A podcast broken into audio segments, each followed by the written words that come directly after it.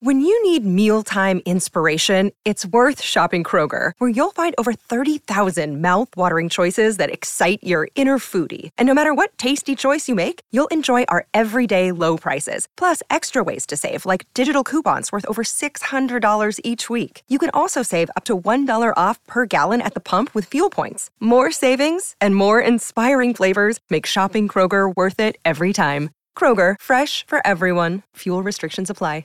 I'm Sandra, and I'm just the professional your small business was looking for. But you didn't hire me because you didn't use LinkedIn jobs. LinkedIn has professionals you can't find anywhere else, including those who aren't actively looking for a new job but might be open to the perfect role, like me. In a given month, over 70% of LinkedIn users don't visit other leading job sites. So if you're not looking on LinkedIn, you'll miss out on great candidates like Sandra. Start hiring professionals like a professional. Post your free job on linkedin.com/people today. La domenica qui sul monologato è come andare in chiesa. Non bisogna, cioè manteniamo quella tradizione che da bambini qualcuno ci ha inculcato, magari male perché ce l'avevano un po' quasi imposto, come se non andassi andavi all'inferno e poi quella mentalità ci ha portato un po' a denigrare eh, la nostra spiritualità come se le cose fossero connesse. E questo per dire che la domenica è il giorno in cui l'editoriale è un po' più profondo. Se durante la settimana cerco di affrontare la tematica in una forma più eh, non superficiale, ma più da reazione, perché non è che prendo una tematica più profonda la domenica, cambia il modo in cui la affronto. Io poi improvviso, non so cosa dirò, so dove partirò, ma sono proprio curioso di vedere dove arriva questo flusso di coscienza che voglio fare con voi eh, quando si parla del perdono. Per questo sono partito dalle domeniche in chiesa di quando eravamo bambini, perché il perdono è alla base di, di, di, di quel luogo in cui si andava. E, ehm, e voglio partire anche, eh, innanzitutto voglio dire che sprofondare un po' mh, si fa in forma protetta, nel senso che eh, qualche tempo fa, qualche anno fa, anche quando facevo, quando affrontavo certe tematiche, lo facevo in una maniera eh, come se volessi insegnare qualcosa. Oggi invece sto cercando di, di, imparare io e di capire, anche se sto parlando con me stesso, ma è da noi stessi che arrivano le grandi risposte. Mi ha ispirato questo episodio il bellissimo finale dell'intervista di Morgan alla confessione, dove sul finale gli viene chiesta una confessione al padre, che come sappiamo è morto suicida tanti anni prima, cioè, ormai quando lui aveva 16 anni, e, ehm, e lui fa questa sorta, sorta di filastrocca. Eh, in cui no, che finisce con tu sei là, io sono qua, ti è, insomma, per dire, nel senso eh, in maniera giocosa, a tratti commovente, in maniera anche pesante, ehm, io mi sono chiesto nel vedere quelle immagini, ma Morgan lo ha perdonato suo padre? Perché eh, in, in tante occasioni ne ha parlato, a volte sembra di sì, a volte sembra di no. Io credo che Morgan l'abbia accettato. E mi sono chiesto, ma noi uomini siamo capaci di perdonare? Noi uomini, noi donne? Noi persone siamo capaci di perdonare, davvero. Le cose grandi però, non le cose piccole. E sono giorni che ci penso. Perché anche a me tante volte mi è capitato di aver perdonato una cosa, una persona, e poi magari mesi dopo, anni dopo, quella roba rimane.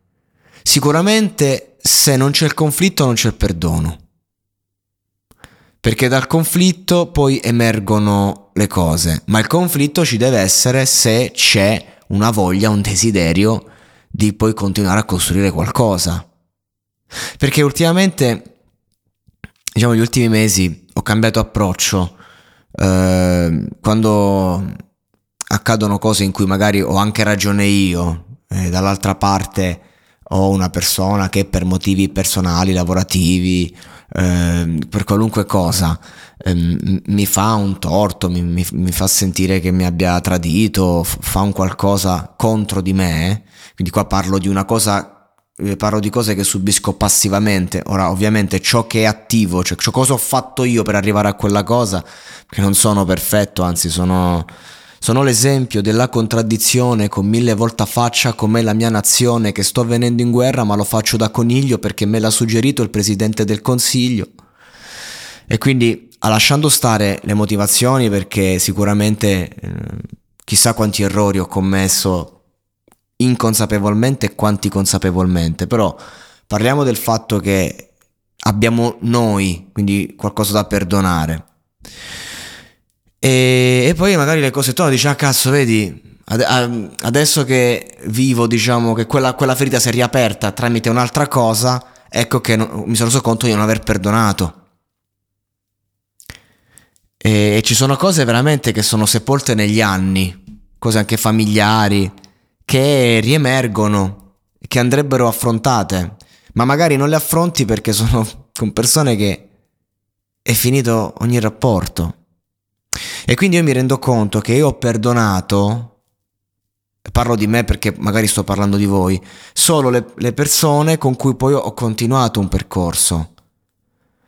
E, e, ho cambiato un po' linea editoriale, se prima anche con le persone con cui volevo chiudere eh, chiudevo col conflitto, oggi io quando capisco che voglio interrompere la, un rapporto, perché quel rapporto non, anche l'altra persona non lo vuole, e, ehm, allora io non, non rispondo più, smet, smetto di esistere per quella persona, le do quello che quella persona vuole, cioè l'assenza.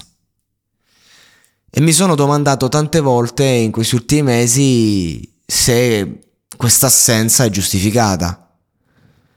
Perché ora un conto quando magari queste dinamiche ci sono in un rapporto sentimentale, c'è una coppia, un inizio, una fine, quindi il, il, ritorno è solo un voler proseguire un qualcosa, voler vedere, cioè, quindi sono altre cose quelle. Io parlo proprio um, di, di, di rapporti personali e, e di situazioni che poi comunque possono fare danni a noi, agli altri, proprio a, a, livello, prendiamo l'esempio lavorativo, cioè magari eh, uno sul lavoro ti fa uno sgarro pesante e tu sei costretto a chiudere perché quella persona ti rendi conto che ti fa perdere soldi, ti, ti, ti fa, cioè a livello lavorativo non è che ci sia tanto da dire, è oggettivo. E allora di conseguenza devi chiudere. Allora chiudi. Se gli vuoi dire qualcosa gliela dici, però poi uno fa fatica a perdonare, però allo stesso tempo dici io non, non, non ce l'ho con quella persona, ho commesso un errore, sta a posto. Cioè, non, io riesco anche a capire molto, a empatizzare l'errore della persona, proprio perché forse io gli errori li ho commessi veramente tutti quelli che potevo commettere. E quindi di conseguenza so capire però il perdono arriva soltanto se poi c'è un continuo.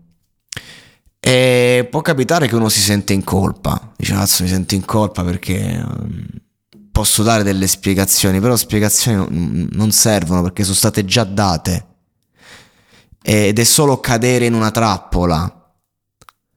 Perché laddove io ho perdonato e poi uh, ho continuato un percorso con persone che io non, eh, non, vol- non che non volevo continuare, però avevo i dubbi, dici no, ma, cioè, ok dai, magari ci risentiamo, però non, non, facciamo più niente insieme, cioè magari ogni tanto un messaggio, due like su Insta ci mettiamo, ti supporto se serve, però non, non, è inutile che ci ribecchiamo, usciamo ogni affa una serata o facciamo qualcosa, non c'è niente da fare, lascia stare. Perché sappiamo com'è andata, sappiamo come andrà. Perché le persone non cambiano. Anche se cambiano. Tutti noi cambiamo, ci evolviamo, facciamo passi indietro. Ma quando ci rapportiamo a certe dinamiche, poi in qualche modo torna fuori quel qualcosa. Ora, fatto questo preambolo, siamo capaci di perdonare? Eh, io penso che il perdono sia una cosa profondissima. Ovviamente parlo di, di torti veri, Cioè parlo del migliore amico che ti si scopa la ragazza, ok? Parlo della persona che n- ti soffia un'opportunità che era la tua e tu non lo sai. Parlo della persona che ti ruba i soldi e non perché magari sta in botta, lo fa perché ha ragionato. Cioè, parlo di cose pesanti. Parlo, cioè... E lì io credo che l'essere umano accetta. Perlomeno parlo per me. Io accetto capisco, empatizzo, non dimentico, ma non perdono. Non perdono. Te la faccio scontare in un'altra forma. E siccome io non, non mi va di, di, far scontare le cose alle persone, perché eh, non mi va di fare il cattivo, non mi va. Già i miei demoni sono forti, già la cattiveria dentro di me è molto attiva, già sto monologato spesso mi porta ad essere crudele. Non mi va di essere cattivo con una persona che teoricamente devo amare. Perché eh, cioè, un amico si ama, un collaboratore si ama, in, in un senso diverso dell'amore tradizionale eh, un parente, un familiare si ama, ecco, il familiare stretto, no? Cioè, sotto, mm, un padre, una madre li devi perdonare per forza, vuoi o non vuoi, perché sei tu che poi ci rimetti tutta la vita. E il perdono può avvenire direttamente con la persona o con te stesso, quando magari passano anni, quando magari quelle persone purtroppo vengono a mancare. E ehm, e c'è da dire che il perdono verso gli altri parte alla base, cioè parte dal perdono verso noi stessi. Quindi io probabilmente non riesco veramente a perdonare le persone, anche se ci riesco su, su, due piedi. Non so, mi viene in mente un amico stretto con cui ho avuto una grande litigata quest'estate e quella litigata adesso per me che, che, che sembrava imperdonabile eh, sotto certi punti di vista, perché ce ne siamo dette di tutti i colori.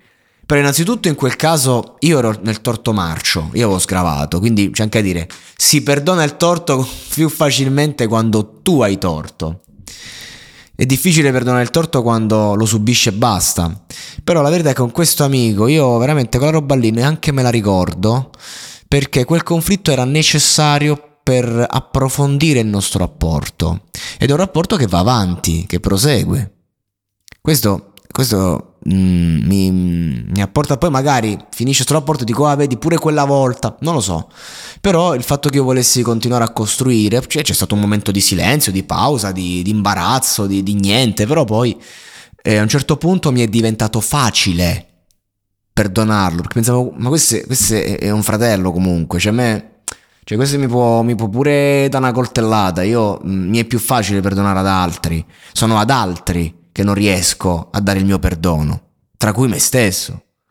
Quindi, eh, non lo so, un po' mi sono perso.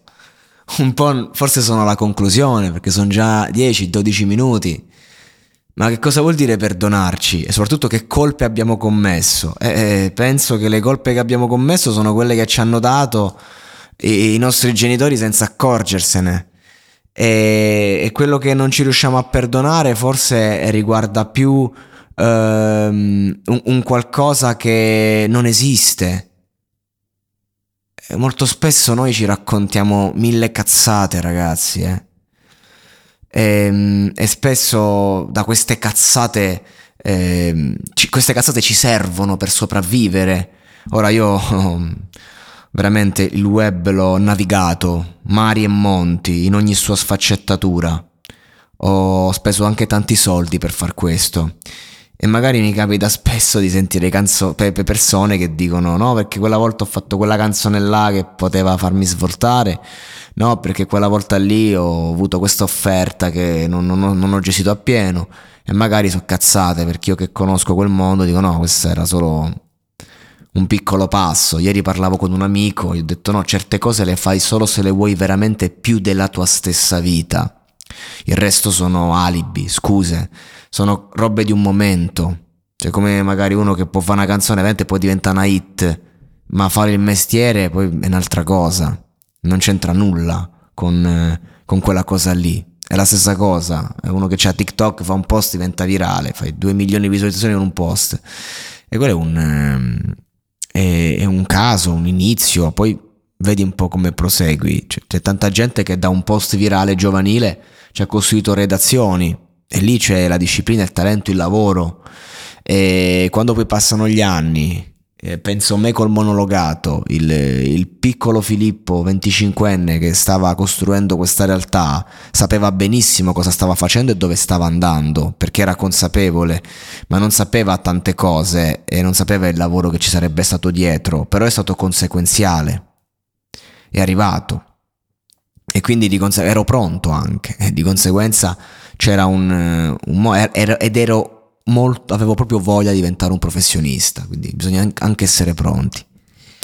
Ora, sono partito parlando delle domeniche in chiesa, no? E di questo senso di colpa cattolico che ci è stato inculcato, anche a piccole dosi, come... Ah, domenica non sei andato in chiesa? Complimenti. Bravo. Cosa penserà Dio di questo? ok? E quello è anche un senso di colpa che un ragazzino si fa. E queste sono cose che veramente alla lunga rischi di non perdonarti. E gli psicologi, i percorsi ti aiutano in qualche modo anche a distaccarti da chi ti dà colpe. La vera difficoltà è poi fare una vera scelta quando ti devi immergere nella merda. Cioè è facile dire qua Russia-Ucraina c'è la guerra, giusto? Eh, se vuoi sta tranquillo, vattene dalla Russia e dall'Ucraina, ovviamente. Ne, penso che nessuno delle persone all'ascolto prenderebbe mai un aereo per andare nel Donbass. No? Giusto? Nessuno. Eh. Ma se il Donbass è casa tua? Cioè, quanti anni puoi star fuori?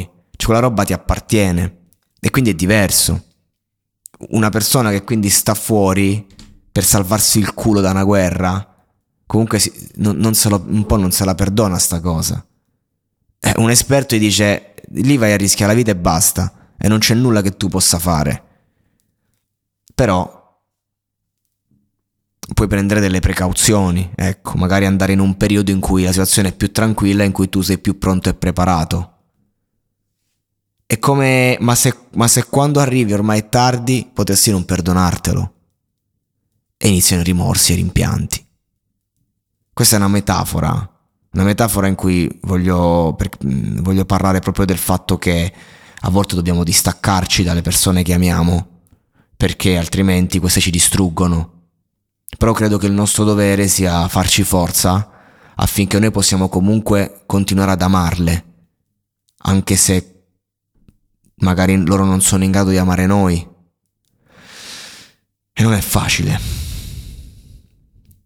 Però forse l'unico modo per contrastare una società che va sempre di più verso l'usa e getta è proprio perlomeno riflettere, perlomeno prendersi un giorno, la domenica, in cui ci fermiamo e in cui un attimo, magari io parlando, voi ascoltando, e chissà quante cose ho detto con cui nessuno di voi è d'accordo, neanche io se mi riascoltassi. Eh, però anche il solo fatto di stare qui ha un senso, cioè do- dovremmo dare un senso a tutto questo. L'uomo è capace di perdonare? Dipende quanto è capace di perdonarsi. Perché, raga, veramente, cioè, se io mo, eh, mi, arriva, mi arrivano 50.000 euro di assegno o conosco una ragazza che mi fa impazzire mi ci chiudo due giorni a viverci una spensieratezza adolescenziale. È normale che lì sono in grado di perdonare tutto e tutti. Dall'altra parte, se il mondo mi sta massacrando, becchi la giornata sbagliata. E come diceva Joker, chiunque può impazzire con una giornata storta. Il Joker di Gotham, la serie.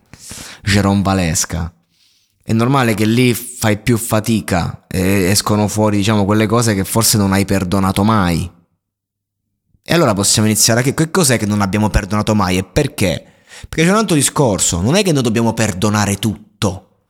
Ci sono cose imperdonabili, ma dobbiamo accettare tutto. e a volte accettare alla lunga porta anche alla creazione di malattie vere e proprie nel nostro corpo. Non sono qui a dare una risposta, perché non ce l'ho. Sono qui a confermare forse che siamo tutti egoisti e che cerchiamo l'approvazione, il perdono solamente, solamente perché serve a noi.